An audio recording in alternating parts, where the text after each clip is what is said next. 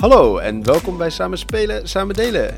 Alweer een, een nieuwe aflevering van de podcast waarin twee broers hetzelfde spel spelen en dat met elkaar delen.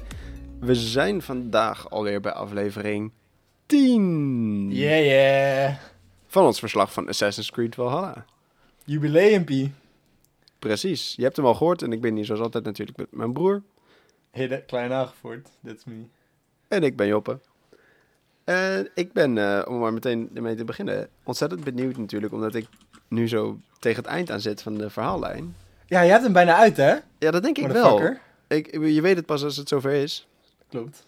Maar ik heb wel een sterk vermoeden, ja. Dus ik ben Zeker bij dit spel is het altijd een beetje maar gokken hoe lang het nog doorgaat. Ja, nou, ik ben dus ontzettend benieuwd naar hoe ver jij nu bent.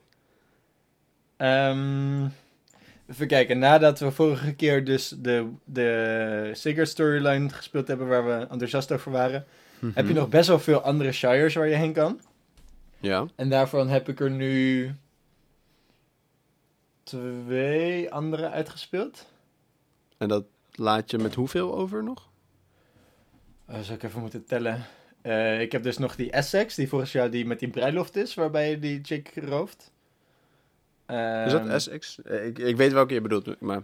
Oké, maar je hebt in ieder geval dus nog één. Dus je hebt me nog... Nee, nee, nee, nee, ik ben ze nu aan het tellen. Ik ben ze nu aan het tellen. Dit was de eerste. Oh. En dan heb ik ook nog die met half dan in het noorden. Mhm. En dan heb ik ook nog de, de, de, de Snotshire.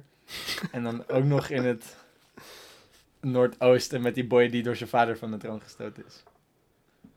Een boy die door zijn vader van de troon gestoten is? Help me. Ja, hij begint met dat hij bij jou op de, in de haven zit. Oh, ja, maar die, die is toch niet door zijn vader van de troon... Nee, hij is gewoon door zijn, Zijn vader, vader had hem verbannen. verbannen. Nee, zijn vader was dat nog Nee, niet van de troon gestoten. Zijn vader had hem verbannen, maar daarmee heeft Ja. hij wel zijn recht om daarna koning te worden. Wel, dus Ja, ja, ja, ja, ja. klopt. Ehm, maar dus hoeveel, hoeveel zijn- heb je nog? Vier dus nog. Je hebt er nog vier te doen. Ja, best wel veel. Oh, Oké, shit. Dus ik kan eh, nog niet eh, losgaan over wat ik vind van alles wat ik tot nu toe heb meegemaakt. Nee. nee. Oké, ja, ik heb nou, dus wel Winchester gedaan. aflevering 11 komt eraan. Het is leaked. ik heb wel Winchester gedaan. En die vond ik wel kind of weird. Ja, dus, die voelt een beetje odd. Je vecht samen met de koning die een soort van de grootste vijand van de vikingen in die tijdsperiode is. Ja, En niet alleen maar historisch gezien een grote vijand is, ook direct al een aanvaring gehad heeft met Eivor. ja. En je staat daar een soort van naast hem met echt praktisch nul incentive om hem niet daar ter plekke, zeg maar, zijn hoofd en Precies. zijn romp te scheiden. Hij zegt, oh help me met ze proberen me dood te maken. En Eivor zegt, oh, oké. Terwijl Eivor gewoon logischerwijs had gezegd van, ja dat klopt. en ik ben er één van. Hier motherfucker. Boom. Ja, en ergens kan je er nog denken, oh ja, maar misschien heb je dan Alfred nodig om die mensen van de order op te sporen of zo. Maar dat blijkt ook allemaal gewoon niet Doe je ook allemaal zo. zelf. Ja, dat doe ook allemaal zelf. En Ja. zelfs als dat wel zo zou zijn geweest, dat je hem prima aan het eind om kunnen leggen. Ja, toch? Was direct aan het einde zei hij zo van, oh je, mag, je moet je bekeren of ik maak je niet dood. En dan zegt Eivor van, ik wil me niet bekeren. En dan doen ze echt een kwartier over om heel langzaam langs elkaar heen dat gebouw uit te lopen. ja. En dan zo van, oh nee, ze vallen me aan! Ja, en je wilde ook achteraan lopen en je laat je ook stoppen doordat die, die Reeve, Door die die, mes sheriff, zeg maar, die, die, doet, die trekt opeens een mesje, echt le- gewoon een soort Het, het kleinste fucking aardappelschillertje uit het hele spel. Je, je bevecht het hele spel lang van die Goliaths. Je hebt fucking. Fenrir aangepakt en alles. En van een soort sheriff die al gevangen genomen is door, zijn, door, de, door de goons die jij echt... Wat voor jou is meer een soort afterthought is. Ja. En die trekt Ja. een mesje. en was dus- dat stopt jou Dat stopt met je. lopen. ja. Slaat helemaal Het is bijna... Het is wel... Ja. Ja. Wat, ik wel, wat ik wel grappige samenvatting daarvan vond, was toen... Als je, als je dat dus net het einde daarvan gedaan hebt, dan gaat de koning je dus aanvallen en dan is de hele stad op high alert. Eh, En Ja. als je daar nog rondloopt, dan valt iedereen, alles, eh, alle soldaten die je zien, vallen je aan. Dus je moet daar Ja. wegrennen. Dus ik was aan het wegrennen en het kwam toevallig zo uit dat ik eh, vluchtte via het garrison, via dus het, het, het fort wat Ja. er in het ding zit. dus was zo van... ja, jullie, jullie proberen me hier wel helemaal nu stoer te doen, maar ik heb dit garrison al letterlijk twee keer eerder uitgemoord. En dit is jullie, dit is jullie garnizoen. Is, ja, is dit Wat het gaat de rest doen? Is dit het beste wat je hebt? Ja. Nou, dat, laat ik dan maar meteen ook beginnen met een van de stellingen. Of beginnen, we zijn al begonnen. Maar laat ik dan meteen een van de stellingen erin gooien die ik heb Ja. opgeschreven. Ga je gaan. Assassin's Creed Valhalla is te makkelijk. Eh, ja. Ja, volmondig ja. Gewoon echt twee tellen eh en verder gewoon ja. Ja. Waarom? Maar dit is ehm, voor een deel omdat het niet voldoet aan mijn smaak. Omdat ik zeg maar over het algemeen bij spellen dus graag een beetje uitgedaagd wil worden. Aha. Eh, en dat is ook helemaal niet waar Valhalla natuurlijk voor gegaan is. Valhalla is natuurlijk gewoon om je lekker zonder al te veel resistance een beetje te kunnen laten spelen. Ja, want op welke instelling heb jij... Op welke instelling heb je dingen als combat en zo staan? Dat zou ik zo uit mijn hoofd niet weten, maar volgens mij wel. Ik zet hem meestal wel boven medium. Ja. Dus volgens mij net eentje erboven, zoiets. Want je hebt natuurlijk op deze stelling in zekere mate zelf invloed. Ja, dat is zeker waar. Als je combat te makkelijk vindt, gooi je de moeilijkheidsgraad omhoog. Was dit, is dit een van de spellen waarbij je nog... Ja, je kan ook verschillende onderdelen kan je andere moeilijkheden aanpassen. Dat is iets wat Ja. Ubisoft de laatste tijd doet, waar ik wel heel blij mee ben. Ja, dat is inderdaad wel interessant. Daar hebben we het eigenlijk niet over gehad nu. Dus tien, eh, tien afleveringen erin en over een Het is soort... ook geen super grote impact feature. Alhoewel we de laatste jaar achterkwamen dat jouw icons op, de, op je kompas dus wel net wat anders zijn. Omdat je de exploration difficulty wat lager gezet hebt. Ja. ja, jij speelt eh, het liefst altijd met een soort minimale HUD. Minimale HUD. Ja, en gewoon lekker zelf rondbanjeren. Ja. Ja, ik heb dat minder. Ja. Wat ik soms af en toe wel eens... eh, ik had dat laatst dat ik er dus aan het rondrijden was en dat ik dacht... Ja, ik ben best wel een soort... Alsof je in de auto zit, weet je. Je gaat echt van A naar B en je hebt verder weinig oog Ja. per se voor je omgeving. Ja. Eh, dus ik merk dat ik dat ook wel vaak doe. Of dat ik soms begin aan een reis met zo'n boot en ik halverwege toch denk... Ah, ik fast travel wel. Ja, want met de boot is eigenlijk ook hetzelfde als fast travelen, want er gebeurt onderweg toch niks. Nee, maar het is wel... Op zich heeft het wel wat om gewoon in die boot te zitten, landschap Wat te ik- bekijken. Wat ik vaak doe, is zeg maar, als ik ergens heen moet en ik moet toch al plassen, dan zet ik in de boot op autopiloot erheen en dan ga ik plassen. En dan Nee. heb ik niet zeg maar dat ik naar een ander scherm ga. Dan is het nog wel op die manier seamless. Mhm. Dat, ik, dat het wel nog doorgaat. Dus dat vind ik dan wel leuk. Ja. Of ik ga een kopje thee zetten of zo. Ik heb hier, dit sluit wel heel goed aan op dus een van de dingen waarom ik nog maar één storyline nu ondertussen gedaan heb. Omdat Ja. ik dus ook gewoon een uur bezig geweest ben met daarheen komen. Want Winchester was helemaal in het zuidwesten. Ja. En ik was, voordat ik bedacht, ik ga deze storyline even doen, was ik helemaal in het noordoosten. Was Mhm. ik zelfs aan het uitmoorden. Ja. Eh, en toen ging ik weer spelen en toen dacht ik, nou, het is tijd om Winchester te doen. Maar ik heb best wel zin in een reis. Dus ik heb expres geen auto autopilot en ook niet via de wegen gereden of wat dan ook. Ik dacht, ik weet dat ik die kant op moet. Dus ik ben gewoon op mijn kompas ongeveer die kant op gaan rijden. En alles wat ik tussendoor zag, wat niet per se een stipje op mijn kompas was, maar waarvan ik dacht, oh, die, dat gebouw op die horizon ziet er vet uit. Of ik zie daar wat stenen staan. Of daar, daar ben ik gewoon heen gelopen en heb ik gecheckt. Ja. ja tot ik in Winchester was. dan kost het je wel een uur, ja. Dat, kost heel lang. En ik ben ook gewoon, terwijl het nacht was, eh, ben ik een dorpje ingereden om daar zeg maar in een huisje te gaan zitten mediteren tot het weer dag was, zodat ik in het licht kon reizen en zo. Ah, ja. Maar dat was echt, dat was oprecht best wel leuk gewoon. ja, dat snap ik wel, ja. Maar daar moet je dus een soort van het jezelf expres moeilijker maken. Om, de, om die, dat, die ervaring te krijgen. Ja. Ja, en dat is denk ik dus ook wel weer de reden dat eh, ik dus verder ben in de hoofdverhaallijn. Dat denk ik ook wel. Waar ik overigens niet rouwig om ben, want ja, Nou ja, en is- ik, heb, ik heb op zich ook niet drie hele questlines zitten reizen. Dat is ook weer niet het geval. Dus op zich heb je ook wel gewoon meer gespeeld. Op hoeveel uur zit je? Eh, de 89. Ja, dan, eh, ik zit op echt 91 of 92, zoiets. Dus we zitten Oh, maar dan zitten we best wel bij elkaar. Ja. Oké, dan heb je sowieso... Ja, nou ja, dat is natuurlijk sowieso gewoon meer wel verschil. Jij speelt sowieso gewoon sneller verhalen door. Mm, ja. En ik heb ook best wel wat uren zitten river raiden ondertussen. Nou, daar kan je me dan straks nog meer over vertellen. Maar ik ehm, wilde nog een, eh, zeker als het dus over verhalen en hoe je ze beleefd hebt en zo, Ja. wil ik daar de volgende stelling past daar lekker bij. Een game is pas leuk als er een goed verhaal in zit. Heb ik best wel volmondig antwoord wederom op. Wat dan? Want vertel mij wat het verhaal van Tetris is. Ja, ik had heel erg gehoopt dat ik je dus, omdat Assassin's Creed best wel rondom het verhaal draait, ik had heel erg gehoopt dat ik hier kon verleiden tot een ja. Zeker ook, zeker. Nee, kijk. Dit is het ding. Persoonlijk ben ik een enorme fan van verhalen in ja, videogames. ja, dat weet ik. Dus ik, ik, had, ik had gehoopt dat ik hier een beetje kon prikkelen, maar je, je, ga- je, je hebt er eh, goed doorheen gezien. Nou, wat, ik, ehm, wat, wat heel erg interessant is, is dus wel zorgen dat het. ehm, het is andersom wel een interessante uitdaging om een game leuk te maken die om het verhaal draait. Ja. Dus het, het, het spelelement van Assassin's Creed Valhalla bestaat dus ook niet per se uit het feit dat je King Arthur tegenkomt. Maar uit het feit dat je een bepaald level hebt en moves hebt. En die moves kan je gebruiken om helft van enemies af te halen. Dus alles wat je kan, kan kwantificeren in resources en nummers valt ongeveer onder game design, zeg maar. Mhm. En dat is wat een soort van het interactieve maakt. En het verhaal beginnen we nu pas in videogames een beetje in te zien op wat voor manieren je nummers en emoties een soort van op die manier aan elkaar kan plakken.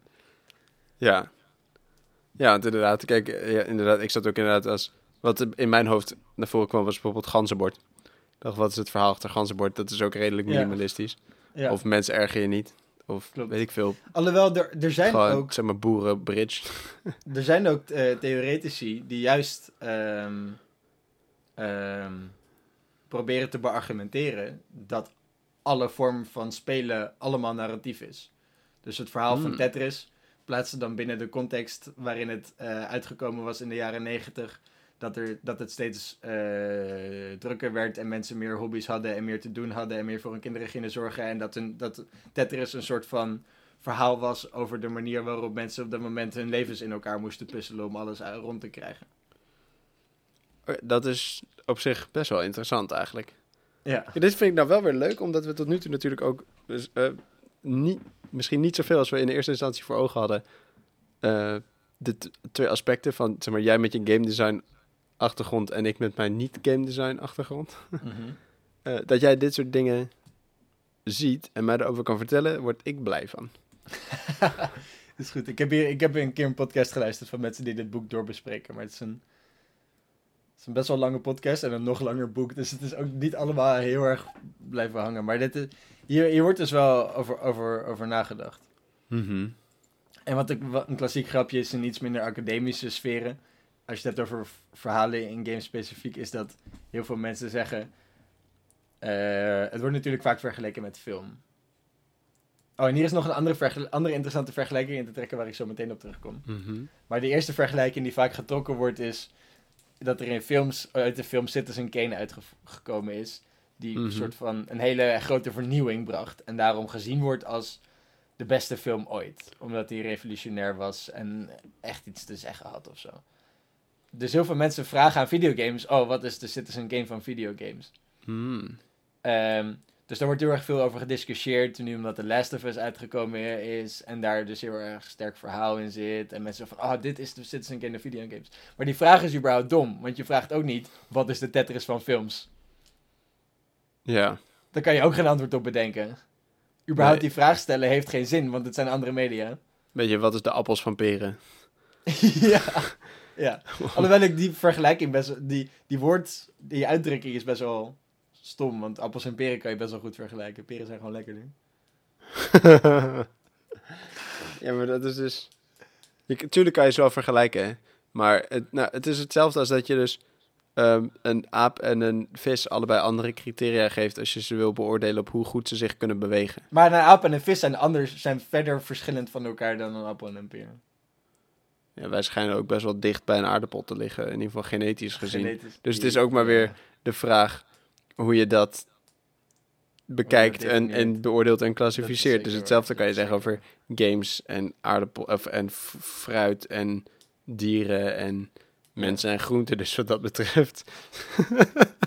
Ik wil nog wel met een andere vergelijking met films nog even eh, uitleggen. Ja? Want die is wel leuk. Ehm, er zit een soort van evolutie in. Binnen een medium moet het medium interessant worden. En het medium zelf eh, geeft bepaalde eh, allowances voor wat je er wel en niet mee kan doen. Mhm. Dus waar het wel of niet goed in is en welke dingen je er wel of niet mee kan doen om het interessant te maken. ja. En de eerste films waren dus een soort van tech-demo's. Waarin je degene die, zeg maar, die specifieke film had opgenomen, is gewoon een filmpje van hem die niest. En dan waren mensen van, oh wow, dit kan. Hij beweegt. Het ziet er levendig uit, weet je wel. ja, ja, ja. Het is eh photorealistic. Ehm, en dat was het. Maar films kunnen niet zoveel anders. Dus om het nog viable te houden, moesten ze verhaal erin gaan doen. Want dat is het enige interessante wat ze ermee konden. ja. En nu merk je dus ook dat film, dat verhaal een beetje aan het afnemen is. Nu we meer visueel spektakel erin kunnen zetten. Omdat ze, omdat ze op die manier interest te kunnen brengen, hoeven ze minder, hebben ze minder interessant verhaal nodig om mensen alsnog ernaar te laten kijken. Dat is wel interessant. Ondertussen, ondertussen hebben videogames kwamen dus uit met Pong en Tetris en zo. En hadden dus niet het verhaal nodig om viable te blijven, omdat de interactiviteit van het spel op zichzelf al solide genoeg was om ze interessant te houden. Ja. Ja. Dat is wel interessant. Even, even heel kort een uitstapje dan dus naar films. Ja, Ik, eh, kwam een video tegen van dus iemand, eh, een, een, ik veel, een ah, Ancient Warfare expert, geloof ik, was eh, de titel. Van eh, Oxford eh, University, Universiteit. is het, is het een kale, redelijk korte, hele enthousiaste man? Oh, dat zou best kunnen. Weet ik even niet uit mijn hoofd. Maar die ging dus, ehm ja, dus soort leger, of was in oorlogsscènes uit films beoordelen. Oh, ja, dit is, ook, dit is zo'n YouTube-trend van tegenwoordig. Ja, ik vind het Maar op zich een heerlijk. Ik vind het op zich toch? heerlijk, want Ja. je, ik leer er best wel veel van. Op een Ja. leuke, interactieve en, en vaak ook wel humoristische wijze. Hè? Als een, je zet wel iemand voor zo'n camera die een beetje kan vertellen. Ja. Waar ging ik heen? Oh ja. Oh ja, ja, ja. Dat dus de scènes in dit soort films dus vaak historisch niet kloppen. En dat dat niet alleen is... Oh, eh, stomme filmmakers, ze weten het niet. Nee, dat dat dus gewoon ook een actief een keuze is om het niet te doen. Omdat anders de film dus niet meer pakkend genoeg is. Of het niet de aandacht vasthoudt. Omdat inderdaad de belegering van een kasteel duurt maanden. Als het voor allebei de kanten een soort van efficiënt gebeurt. ja. Ja, natuurlijk kan je dat in een soort timelapse doen of iets dergelijks. Maar dat is niet wat... En de, en de manier waarop ze winnen, is, zeg maar, het kan heel lang duren, maar tijd kan je natuurlijk verkorten. Maar uiteindelijk winnen ze omdat iedereen in het kasteel verhongerd is. Niet omdat ze een soort van dramatische ov- overwinning Ja, hebben. maar kijk, ja, natuurlijk kan je daar ook, ook een, een, een film over maken. Maar dan wordt het dus meer een soort kostuumdrama. En Ja, en dan wordt het minder de coole actie ridders Precies. film. Ja. precies, wat doe je dan met Bruce Willis, zeg maar? Of Ja. die er ook neerzet. Ja, toch? Ik bedoel, ja. ik weet het, weet ik veel, ja. Nou, ik, dat, vond ik, dat vond ik dus interessant. En nu ik jou dus ook hoor vertellen over wat het dan dus is, wat in films of in games voor de, de interactie of de beleving of het, het pakken, trekken van je, je- hoe zeg het, ja, het, het boeien van je, van je gebruikers. Ik wilde zeggen Ja. toeschouwers, maar ja, in games ben je niet per se een toeschouwer, je bent deelnemer. ja, Dus ja, wat is een woord voor consumenten? Consument is inderdaad de meest brede. Eh, in, in games zeggen we, je kan zeggen gebruikers. Maar dat Ja, is, maar dat is voor een film niet zo. Nee. Ik zocht juist naar een term die voor zowel films als gamers, Ja, ik ge- gebru- eh, con- consumenten. consumenten. Je kan ook gewoon kijkers zeggen en dan zeggen we kijkers geldt ook voor games. Ja, sure. Bij deze. Ja. Als we voor deze aflevering is kijkers is ook gamers. Klaar, afgerond. maar dat vond ik, zie dus. hier staan, een Assassin's Creed MMORPG uitbrengen is een goed idee. nee, ja, oké, nou ja, bij deze dan. Dat is de volgende stelling. Zou jij Assassin's Creed als RuneScape willen spelen?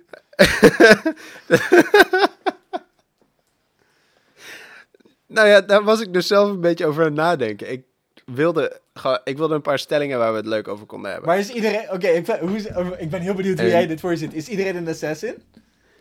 Ja, ik, ik heb dit niet uitgedacht. Ik heb dit gewoon opgeschreven. Misschien is de helft is een soort van... Je hebt natuurlijk de Templars en de Assassins. En in World of Warcraft heb je natuurlijk de Horde en de Alliance. Dat Dus je kan aan het begin kiezen of je een Assassin of een Templar denk ik wel een interessante vergelijking. En ik ben ontzettend benieuwd naar hoeveel mensen welke delen... eh, wat, zeg maar wat de verdeling zou zijn op zich van Ik denk dat wel veel deelnemers. voor Assassin's Heb je de fucking Brotherhood online Assassin's Creed gespeeld? Heb je dat wel eens Nee. gedaan? Dat was best wel grappig. Je had een online mode waarbij je met een, Ja? een, een hele limited matchmaking hebt. Mhm. Ehm, wat betekent dat je met weinig mensen in een potje zit. En er lopen een heleboel NPC's rond. Die vaak dezelfde kleding aan hebben. En jij hebt ook de kleding aan van een van die NPC's. Eh, en de ander ook. Dus je moet zeg maar doen alsof je een NPC bent. En dan de ander proberen neer te steken. Maar niet gezien worden. Dus je bent met om elkaar heen aan het spelen. Door te verstoppen en dan proberen de. Dus een soort omgekeerde Turing-test. Hoe kan je, kunnen mensen doen alsof ze een robot zijn? Hoe impersoneer je het best een computer? Kind of, kind of. Ik denk dat dat, op, om weer even zijspoor te nemen, dat dat best wel interessant zou zijn. Dat je de Maar als, RPG of gewoon dit als spel, bedoel je, om te spelen? Nee, dat je inderdaad in zo'n spel, dat je, ge- dat je op, een, op een soort viable manier een NPC na moet doen. Ja, Dat is. ehm, er, zijn, er zijn af en toe. eh, ehm, in RuneScape heb je bijvoorbeeld dus zoiets als. als dat je in eh, bepaalde gebieden tegen andere spelers kan vechten, et cetera. Ja. En in principe. Eh, riskeer je in eerste instantie niet zo heel erg veel. Tenzij jij de, de agressor bent. En dan wordt dat ook met een doodshoofd boven je hoofd aangegeven. eh, en op dat moment verlies je bijna alles als je doodgaat. Waar zonder dat het doodshoofd hou je nog een aantal spullen. als je gewoon aan het chillen bent en jij wordt overvallen, dan ben je Ja. goed. dan verlies je nog steeds wel spullen, maar dan mag je drie, vier beste of meest waardevolle items houden. Oké, Eh, met doodshoofd maximaal één. Ja. Dus het is best lucratief om te kijken of je mensen die er niet op rekenen met een doodshoofd, die eh, doodshoofd te krijgen, om die toch te proberen een doodshoofd aan te smeren, als het ware. Eh, Ja. En er zijn natuurlijk, omdat het zo lucratief is, zijn er ook duizend manieren waarop mensen dat voor elkaar proberen te krijgen. En een van die dingen is dus dat mensen zich aankleden als zo'n NPC in de wereld. En dus in het gebied waar die NPC's rondlopen, dus zich proberen te gedragen als een NPC.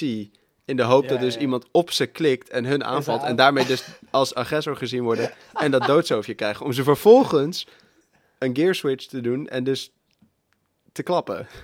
dat is ook cool. En dus, dus hier zit ook gewoon dat directe link met de Assassin's Creed MMORPG.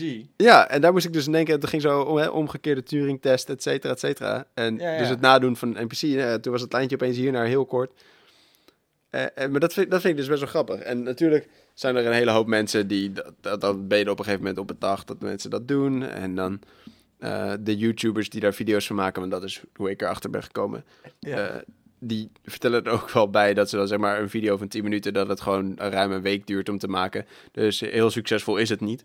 nee, precies. Maar het is- gebeurt. het is- Het, ja. het, het lukt ze. En als je de video kijkt, dan snap je het ook wel. Dat je een soort er niet op bedacht bent en je bent gewoon een beetje half aan het chillen, misschien een videootje aan het kijken. eh, en ondertussen ben je dus gewoon die monsters aan het eh, killen voor welke reden dan ook. Hè, ik bedoel, het is een MMORPG. Je hebt geen reden nodig. Je kan doen wat je wil. Je kan doen wat je wil. Ja, Maar ik denk, dus, ik denk dus dat je, zeker als je het verdeelt in zeg maar Assassins en Templars, dat de Assassins. Want ze moeten dus allebei een soort van voor elkaar verstoppen. ja maar dan heb je meer een soort van dus 1 versus 1 of een soort League of Legends-achtige vibe eh, krijg ik er nu dan van. Dat je een match hebt van één tegen de ander. Een soort Ja, ja, maar in een MMORPG hoeft dat dus niet. Maar kan je wel heel veel NPC's hebben. eh, waarbij spelers zich dus soort van wel moeten blenden, maar dan in een hele grote environment. Ik Dus- denk niet dus- dat het zou werken. In ieder geval niet in deze context eigenlijk. Ik bedoel, de stelling was een, een Assassin's Creed MMORPG uitbrengen is een goed idee. Ja. Ik Dus denk om- dat het... Het kan. Wij, in theorie vinden we het grappig om, om erover na te denken, maar het uitbrengen gaat niet heel veel geld opleveren. Nou, ik zou het dus leuk vinden om het wel een soort mee te maken. Ja. Maar de vraag is dus een klein beetje... Hoe vertaal je iets als Assassin's Creed naar een MMORPG? Iets wat zeg maar in de hele franchise gebouwd is op een één persoon redelijk lineaire verhaallijn. Er zitten op zich wel een paar eh, overeenkomende elementen in. In het feit dat er een hele grote wereld is, Mhm. waar je doorheen reist met verschillende areas. Eh, en daarnaast is het ook nog zo Dit is, dit is een iets minder één op één vergelijking, maar er zit ook wel een beetje een grind in. In de zin van dat je af en Ja. toe wel gewoon even iets gaat doen om levels te krijgen. Of je rent ergens heen. Om Gear unlocken, gear resources verzamelen. Dus op, op, de- op dat moment, nou ja, zeg maar gear unlocken en levels omhoog gaan, is natuurlijk een logische overeenkomst, want het is allebei een RPG. En dat zijn de dingen die horen bij het zijn van een RPG. Oké. Dat, ja, dat neem ik zo meteen van je aan, klakkeloos. We, zal, ik, zal ik er nog een stukje geschiedenis uitleggen? Als je, Als je in een- doe, doe jij dat? als je in een videogame de term RPG ziet staan, RPG betekent Mhm. roleplaying game. Maar Ja. ik probeerde dit een keer aan iemand uit te leggen en iemand zei van ja, maar dan is Mario toch ook een RPG, want je, zit in de, je speelt als Mario. Ik Ja. was er van, ja, je hebt gelijk, maar toch is dat niet waar je aan denkt als je een RPG hoort. Mario is geen RPG. Maar waar het dus vandaan komt, is van de pen-and-paper RPG's, zoals Dungeons and Dragons, die dus een heel specifiek level systeem en combat systeem hebben, waarbij je levels omhoog gaat, waar je meer abilities krijgt en gear verzamelt en dingen kan kopen met gold. Ehm, en de eerste RPG's waren dus computer RPG's, wat letterlijke vertalingen waren van het Dungeons and Dragons systeem naar een computerspel. Ja. En dat waren de eerste RPG's. En op dat systeem zijn dus de moderne RPG's weer voortgebouwd. Ja. Dus het heeft weinig te maken met het roleplaying aspect wat Dungeons and Dragons had, maar alleen nog het systematische deel wat overgenomen is en op verder is geëvalueerd binnen videogames. Ja, en dat is inderdaad dat ik altijd in, in RuneScape eigenlijk ook wel een beetje een soort jammer vond. Het, echt het roleplaying aspect. Ja. Zo'n soort van weg. Als in, Dat is ook Als je- heel moeilijk in een videogame. ja, maar toch misschien, ja, I don't know.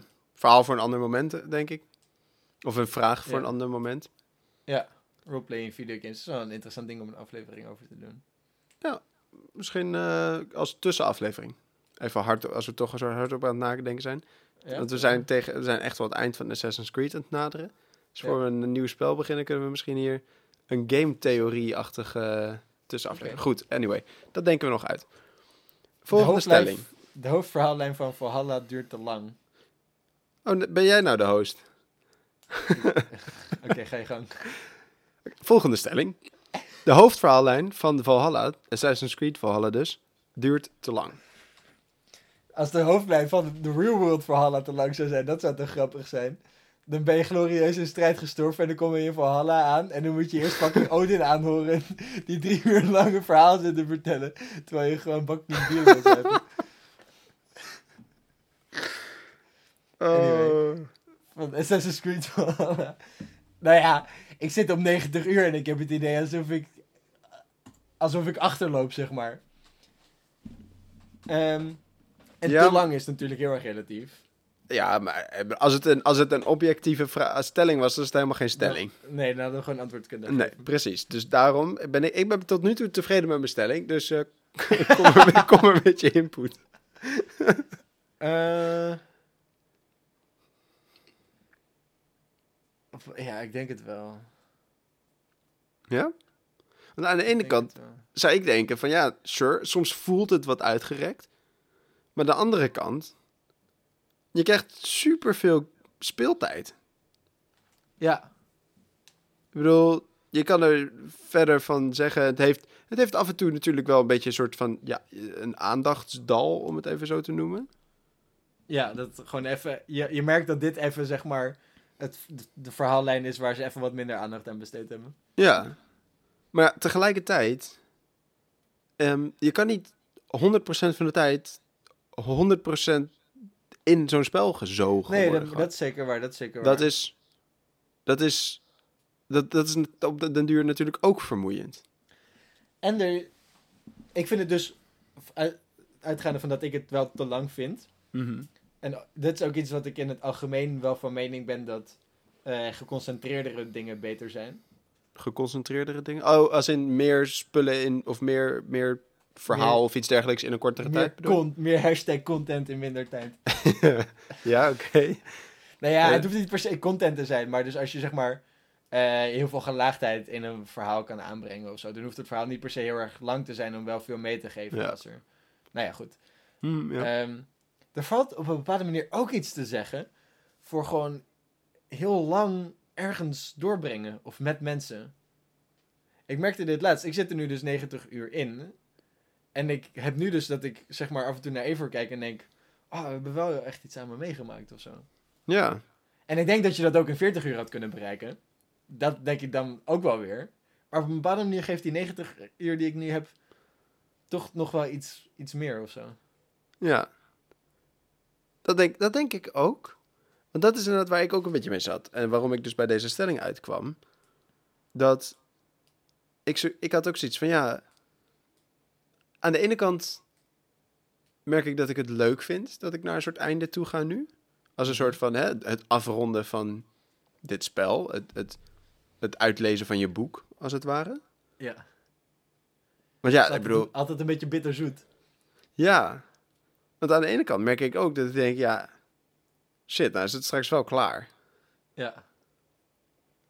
Dus, en dat brengt me dus een beetje bij deze, bij deze stelling. Dat ik aan de ene kant, natuurlijk hoeft het nooit klaar te zijn. Hey, ik kan eeuwig, zolang dat het spel op je computer te draaien is, kan je het opstarten.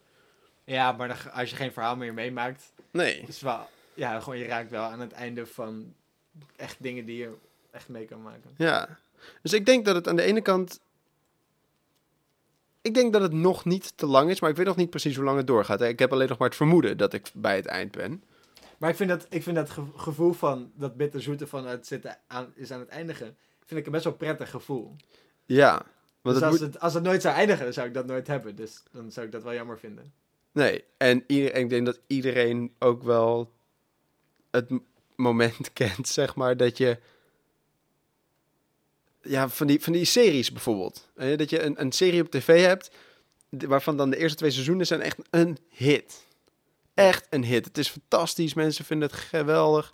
En, dat het dan en dan maken ze er nog zes. Ja. En dan bij, bij drie denk je nog...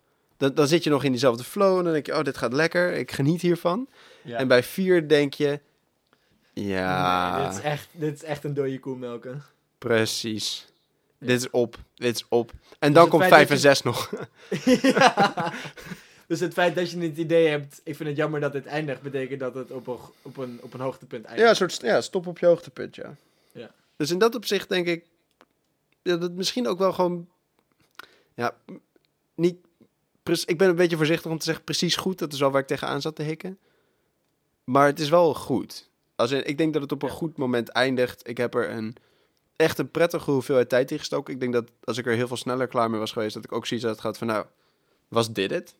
Ja, hoe goed het ook was, dat ik zoiets van, ja, ik had er meer, meer tijd in willen steken.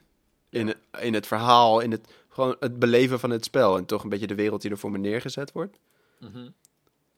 Ik moet zeggen dat ik hem in, daar, in dat opzicht dus ervan uitgaan dat hij met een paar uur nu klaar is. ja, straks, Straks, straks komt map nummer 2.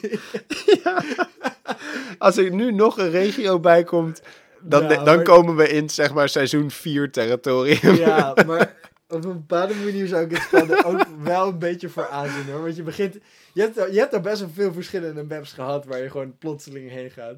Ja. Oh, en ik, ik... Dus nog een keer iets over het einde. Wel, want we hebben voorspellingen gedaan, hè? Over hoe het Oh, gaat eindigen. Oké. En ik denk dat we hier... eh, Ik denk dat we hier nog een hele interessante aflevering over kunnen gaan hebben. Oké. Ik heb nu wel een om, om je, stukje om je, ik je, wil je een beetje prikkelen. je moet... eh, je had het over dat je met ze moet gaan... Weer een soort van eh rechtertje moet gaan spelen. Ja, Dat terwijl Sigurd terug is. ja. Dat heb ik nu gehad. Aha, ja. Het is En een boze man, hè? Het is een boze man, maar de hele situatie is ook gewoon best wel kunstmatig. Want het feit dat hij boos op je is, zegt ook helemaal nergens voor nodig. Niet Maar alleen, dat maar hij over, niet alleen dat hij te hard reageert, maar Eivor had gewoon naar hem toe kunnen lopen en zeggen, hoi, wil je dit doen? Ja, dat was, dat was inderdaad ook waar ik tegenaan liep. Het feit dat hij boos werd, was echt heel makkelijk te voorkomen. Ja, het, is, het, is, het was wel een beetje dunnetjes. Als in, ze gaven er wel een verklaring voor. De verklaring was... Nou, Randvi zei, vroeg het aan jou te doen, omdat Sigurd niemand wilde ontvangen. Ja, ja oké, dat is Dus waar. in dat opzicht bedoel, je hebt Ja, ook weinig dus- reden om wantrouwend te zijn tegenover Randvi. Ik Nee. zou het misschien, eh, omdat je weet dat er toch iets Randvi broeit op dit gebied. mastermind. Ja, eh, eh, ja er er broeit toch iets op dit gebied. Weet je. Daar ben je, je bent ervan op de hoogte. Ik bedoel, er is zelfs al iemand van je crew voor gestorven. Voor dit Ja. punt. Dus Prachtig. om nou te doen alsof er niks aan de hand is, vind ik een beetje te, Ja. te simpel. Dus misschien was dan de moeite... Ik bedoel, hij was letterlijk om de hoek. Zeg maar daar aan het eind van de gang, zeg maar naar rechts. Daar Ja. zat hij. Ja. Als hij je toen ook had genegeerd, dan had ik gedacht... Ja, prima, sure, doe je ding. Ja. Maar ik had ook wel... Ik, ik bedoel, juist daardoor, door wat je zei, zij vroeg dat... En ik had ook zoiets van, ja, maar dit gaat natuurlijk fout. Eh, ik ga op die stoel zitten, of Sigurd, of iemand anders komt binnen en dit wordt drama. Maar het werkt, de, die scène werkt, haalt wel zijn doel. Omdat het wil laten zien hoe soort van onredelijk Sigurd is geworden. Ja. Ja, ik denk dat dat... Want ik had zoiets van, ja, ik wil dit conflict niet. En ik, ik... Vooral namelijk omdat ik wist hoe het vermeden kon gaan worden. Namelijk gewoon niet op die fucking stoel gaan zitten. Ja. Eh, maar ik had er nog niet zo naar gekeken met het, dus het dat ze dus wilden illustreren hoe Sigurd soort van aan het Ja. spiralen is naar, naar iets wat je zou... Je ziet die mensen ook kijken in die scène. Zo van, yo, What the fuck? ja. wat is met jou? ja. Nee, maar zeker. En dat is eigenlijk. Ik had eigenlijk.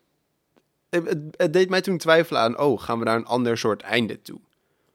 Als Oh, in. Zo heftig. nee, Ja, als in toch een soort van. Gaat er dus een soort opstand komen misschien? Of gaat Sigurd Oh, aan de, mm. aan- geparkeerd worden? Eh, want zeker, tenminste, wat ik dus denk te weten, is oh, dat. dat, zag dat ik niet aankomen. Zo'n leider, juist- leider staat alleen maar bovenaan. eh, om, om op een. Ook op een mate van respect, zeg maar. Ja. Als die door zijn krijgers en zijn, zijn volgelingen of zijn onderdanen, ik weet niet, het zijn vast niet de goede woorden, maar gerespecteerd wordt, dan wordt hij gewoon afgezet, bedoel je? ja, Ja. het is in dat opzicht is het wel een soort redelijk vrijwillig eh, overheersing, I guess. Tot op zekere hoogte. Hè. Het is, ja. je, je reageert bij, nog steeds bij Maar een soort van meerderheid. Maar dan nog zag ik niet aankomen.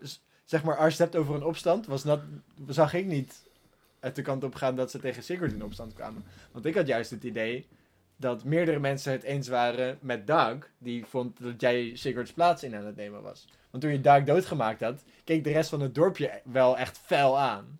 Ja, Dat ik dacht, dit vonden ze echt niet leuk, dus die gaan niet blij zijn met Eivor. Dus zodra Sigurd terug is en Sigurd is boos op jou, dan gaan ze samen met dat dorp, gaan ze zeg maar, wraak op jou Ja. nemen. Dus dat is meer wat ik zag aankomen. ja, ja maar dus in die, in die- ja, snap ik. Ja, in die, in die rechtszitting, dat, dat stukje, dacht ik dus wel voor een seconde nog van, eh, hebben we hier dan nu stap 1 van dat Sigurd zich ontwikkelt als een tiran? En dat Ja. dat de kant is waar het verhaal op gaat. Dat ik zou denk niet... dus wel dat Sigurd zeg maar een Templar geworden is. Ja? Ja, want de dingen die hij dus daar zei waren best wel heel erg duidelijk binnen het gedachtegoed van de Templars. Ja. binnen de Assassin's Creed is zeg maar het, het, is, het is super zwart en wit. Maar de Assassins zijn zo van, oh, mensen moeten vrij zijn en zelf keuzes kunnen maken en verlichting bereiken. En Templars zeggen, we hebben natuurlijke orde nodig en als iedereen zich eh, in, in deze orde schaart, dan kunnen we vo- vooruit gaan. Ja, want hij zegt inderdaad Dat iets wat bijna letterlijk dat altijd is. geweest in de Assassin's Creed. En Sigurd roept op dat moment letterlijk... Mensen moeten binnen de natuurlijke orde blijven, er is een hiërarchie en anders vervallen we naar beesten. Ja, iets in, hij zegt inderdaad iets van, we hebben die, die hiërarchie, zonder dat bestaan we niet. Ja, en dat is, dat is gewoon direct een soort van de, de fundering van de Templar gedachtegoed. Dus ik denk dat Vulcan hem geradicaliseerd heeft. Ja, dat zou, dat zou nog steeds een interessante zijn. Alhoewel radicalisatie niet echt helemaal... Radicalisatie in de echte wereld heeft een heel erg duidelijk proces. Wat je kan herkennen Mhm. als in eh, instabiele situatie, gescheiden gezin, jongen, wij, kansloze jongeren die dan een andere...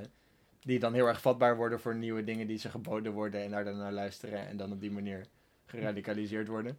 Niet alleen er met- gestudeerd op games, hoor ik, maar ook op sociologie. Ik heb heel veel met Frans zitten praten en Frans heeft letterlijk Ah. een minor gedaan in terrorismebestrijding. Oké, fair enough. dus wat er met Sigurd gebeurd is, is niet heel erg radicalisatie. Zijn arm is Nee. afgehakt en hij is gemarteld en nu is hij supergod, maar ook Templar. Maar ja, ja, Zo. Dat kan natuurlijk ook rare dingen met je doen, hè? Ja. Want, die, want als ik eh, van die Fulke geloof ik ook onmiddellijk dat ze het deed met... Niet met het doel om hem te laten leiden. Niet uit een soort misdadigheid naar hem toe. Maar zij was er echt van overtuigd van dat ze, dat ze iets in hem ging ontketenen. Waar ik nog het meeste verbaasd over ben, is dat Ja. Odin het met haar eens is. Ja, ja maar hier hebben we het over gehad, toch? Hier hebben we het over Ja, gehad. maar dat ik ben, ik heb, dit, dit komt dus nog later terug. Eh, ik heb dus ondertussen nog wat meer Templars vermoord. ja. Dus wat zealots en dus die, verha die, eh, die verhaalbozo's in Winchester. Iedere keer als, ik ze als je ze vermoord hebt, dan mogen ze even een monoloog houden over hoe zij Ja. denken dat jij het verkeerde aan het doen bent. En bitch, natuurlijk zeg je dat, want ik ben je aan het doodmaken. Maar goed. Ehm, ze zeggen dus altijd zo van, ah ja, you do not see the bigger picture. We know, eh, we know these fundamental truths. En eh, weet je, je hebt gezien dat we proberen te controleren, maar je snapt niet waarom. En als je dat zou weten, dan zou je ons begrijpen. ja. En Eivor zegt dan ga, gewoon, ja, dikke lul, je bent mensen aan het uitbuiten, hier mes in je neus. Ja. Maar terwijl zij aan het praten zijn en voordat Eivor ze dus doodmaakt, zegt Odin nog wel altijd zo van, oh, hij maakt wel een punt hoor. of, eh, ja, nou, ik zou het wel doen. Ja, ik denk, maar Odin is misschien ook niet het, het toonbeeld van een, zeg maar, socialistische god. Nee. Oh hij is, hij is, dit hij letterlijk coole sterf, sterf Oh, allemaal in het aanbidden van mij. Dit vind, ik een, dit vind ik een fantastische lezing. Odin is de, is, is, is de gevestigde orde en Loki is de, de Bolsjevikus eh, oprijzing. Maar ja, ik zou Loki ook niet meteen socialist willen noemen. Hij zit, hij zit ook redelijk voor zichzelf, denk ik. Ja, Maar Loki's anyway. motivaties. Zijn, eh, Ik wilde nog, eh, ik wilde nog, ik wilde er in ieder geval nog één stelling ingooien. Voor we richting het eind gaan. En dat is, een verhaal met een open eind is een slecht verhaal. Zeker niet. Waarom niet? Want ik vind dat namelijk echt ruk. Ik vind echt ruk als ik een verhaal heb waar ik heb... Ik, nou, dit spel. Ik heb er 90 uur in dit spel, in het verhaal zitten. Ja, en Ik wil een conclusie. Ik wil een afsluiting. Ik wil dit, dit kunnen afsluiten. Ik wil dit, ja. dit boek dicht kunnen doen. Ik wil door met mijn leven. ja, dat snap ik heel goed. Waarom... Je, je, hebt, je hebt meerdere soorten open eindes. Mhm. Ehm, soms dan is... Hmm. Dus meestal... Kijk, als, het, Ja, ja, ja, ik ben benieuwd. als, er, als, er, als er een hoofdconflict is. De, de, de meeste westerse verhalen zijn dus gebaseerd op het feit dat er een protagonist is die je volgt en een antagonist die de motivaties van die persoon in de weg zit. ja. En het, eh, op twee derde zit de climax, waarin de antagonist overwonnen wordt. En dan het denouement, waarin, de, waarin we nog even chillen met de hoofdpersoon, terwijl die viert dat hij gewonnen heeft. Ja. Ehm, dus als het centrale conflict van, de, van het verhaal niet resolved wordt, de Mhm. antagonist wordt niet overwonnen, dan is het gewoon niet af, inderdaad Ja. dan stopt het verhaal gewoon. En dat is heel wack. Maar als Ja. je zeg maar het centrale ding wordt overwonnen, maar dan gaat de persoon ergens heen en er gebeurt met hem, weten we niet. Dat is ook een soort van open einde. Maar dan is wel het verhaal af, zeg maar. Ja. Maar ik heb de, ik, de stelling is dus, en ik zal hem nog een keer herhalen dan voor je. Een verhaal met een open eind is een slecht verhaal. Nou ja, als dus het centrale conflict niet geresolved is, is het zeker een slecht verhaal als het op die manier open eindt. Maar als het centrale conflict wel geresolved wordt, en het zet daarna weer een deurtje open, wat je nog een beetje Mhm. onzekerheid laat, dan is het een goed verhaal. Oké. Want waarom is het een slecht verhaal? Ik ben, het met je eens, maar ik ben ook benieuwd. Waarom is het een slecht verhaal als de, het, het hoofdconflict niet opgelost wordt? Omdat wij als Europeanen ons hoofdzoog eh, ingericht gekregen hebben. Dat het centrale conflict opgelost moet worden. Ja. En niet en, en een soort tekst op het eind met. eh, het echte eind zit in, de hoofd, eh, zit in de hoofden van de kijkers, hadden we afgesproken, toch? het echte eind zit in de hoofden van de kijkers. Ja. Ehm, het echte eind is wat jij ervan maakt. Ik, ik, ik walt Nou, ervan. Ik vind maar dat we verschrikkelijk. kunnen- we, ik kunnen, wil... we kunnen gewoon het spel als voorbeeld gebruiken. Ja. Ehm, er zit het, het, het conflict van Assassin's Creed is dat je is tussen jou en Sigurd voor een groot deel en tussen jou Mhm. en de Templar Order een beetje. Ja. Ze lopen op die manier twee tegelijk. Ehm, maar als je uiteindelijk of je de confrontatie met Sigurd wordt te groot en de een verslaat de ander, dus of jij gaat Mhm. dood of Sigurd gaat dood, of je weet het uiteindelijk weer op te lossen en zo bij te draaien en jullie eindigen in broederschap, dan Mhm. is dat het einde van het verhaal. Maar daarna kan Ivor nog een heleboel dingen meemaken. Ja, want we Dus- weten in principe al dat hij doodgaat in Amerika. Tenminste, daar ligt hij begraven. Precies. Dus dat is, dat is een dingetje. Maar ehm, stel het spel eindigt met Sigurd en, en Eivor reuniten zich. En Eivor zet koers naar Amerika. Dan weet je niet wat Eivor in Amerika gaat meemaken. Nee. Dus Maar- dat is dan een open einde van er gaat nog maar iets gebeuren. Maar er is wel een climax en een denouement gekomen met Sigurd. Ja, ja dat klopt. Ja, ja, maar anders is ook een, een. Anders is alles. Zonder dat Evor sterft, zeg maar. Per definitie een open eind. Wel, hij moet. Hoe kan je anders een eind sluiten? En Sigurd en re- re- reunited en ze leefden nog lang en gelukkig. Ja, maar dan kan je nog steeds. Ja, Nee, dan kan je Ja. daarna nog verder gaan denken, maar dan het is wel dicht, zeg maar. ja je geeft Als geen opzetje nog naar. Eivor reunited en samen gingen ze naar Amerika en deden ze. Ja, maar dat, voelt, dat is een cliffhanger wat je nu doet. Dat is, dat is niet Maar, alleen een ja, open maar eind. Een open, een open einde voelt kut, omdat het een cliffhanger sensatie geeft zonder follow-up. Ja, of ze, ze, ze, ze sloten vrede, even zo gezegd, en vaarden naar Amerika.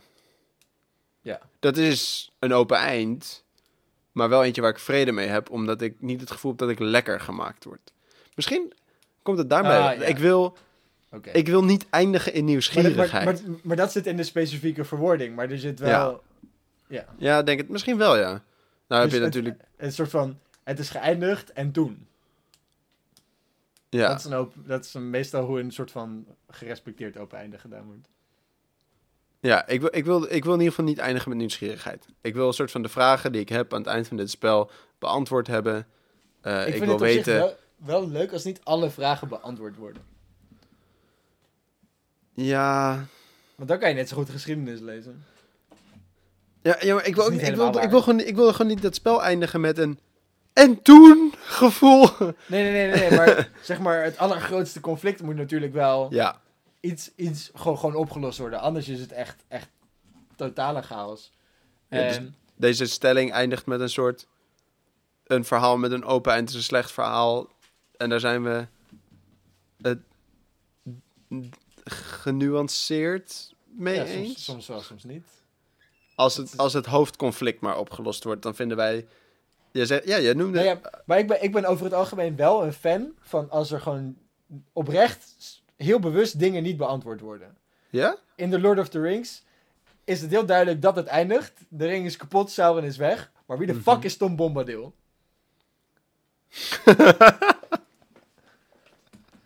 en dat heeft hij expres nooit gezegd. Tom Bombadil is er gewoon. En dat vind ik heerlijk. Je hebt dat Tamarillion of zo, heet het geloof ik? Silmarillion. Dat, Is dus gewoon, dat is letterlijk gewoon een geschiedenisboek wat er daarvoor gebeurd is. Ja, en ik kwam dus... Echt, dit is toevallig geweest dat jij nu Lord of the Rings aanhaalt. Maar ik kwam dus laatst een Reddit-post tegen van iemand en die had gepost... eh, ik heb net het Silmarillion uit. Met welk boek kan ik het best hier nalezen? The Hobbit of The Lord of the Rings? En het iemand had daar dus op geantwoord met... Dat is hetzelfde als, als zeggen... Ik heb mezelf, zeg maar, wiskunde geleerd. Welk vak zal ik nu volgen? Kleuren van de regenboog of eh, landen van de wereld? Zeg maar. Of een soort, soort echt van die, van die kleuterschoolvakken noemde die. Ja, ja, ja. beetje, Ik heb net het Silmarillion uit. uitgelezen, ga ik het nog lezen. Ja. Ja, Wat- nou ja, oké. ja, oké. als, het ook hoofdcon- even- als het hoofdconflict maar opgelost wordt, dan is het een goed verhaal. En jij vindt het verhaal fijner en beter als niet alle vragen beantwoord is, maar er een soort van Tom Bombadil in zit. Dus Hier, is, hier, is ook, hier is ook een leuke meme over, die ga ik je nog wel even vertellen. oké. Eh, want er is dus, je hebt altijd zeg maar de Virgin en de Chat. En de virgin is dan degene die zeg maar de Ja. lore helemaal uitspit en alles aan elkaar wil knopen. En die zegt zo van, Tom Bombadil is een slecht karakter, want hij heeft geen geschiedenis en we weten niet wat hij is en hij heeft geen motivatie. En dan is de chat zo van, Hup, die father oldie, his boots are yellow, his head is blue. want dat is wat hij zingt over zichzelf. Ja. Maar dat is gewoon alles wat ze nodig hebben. Het is gewoon een guy en hij chillt gewoon en dat is cool. Oké. Nou, ik vond het in ieder geval weer een leuke aflevering om op te nemen. Ik ook. Dus tot zover het delen van deze week. Wij gaan weer verder met spelen, voor zolang ons dat nog rest. De muziek die je hoort is gemaakt door Forcer. Als je daar meer over wil weten, zijn zijn tracks en dus meer van zijn muziek te vinden op soundcloud.com slash iamforsure. Wij zijn op de mail te bereiken bij het spelendelen at gmail.com. Moest ik even over nadenken. En tot volgende week. Tot volgende week. Thank you.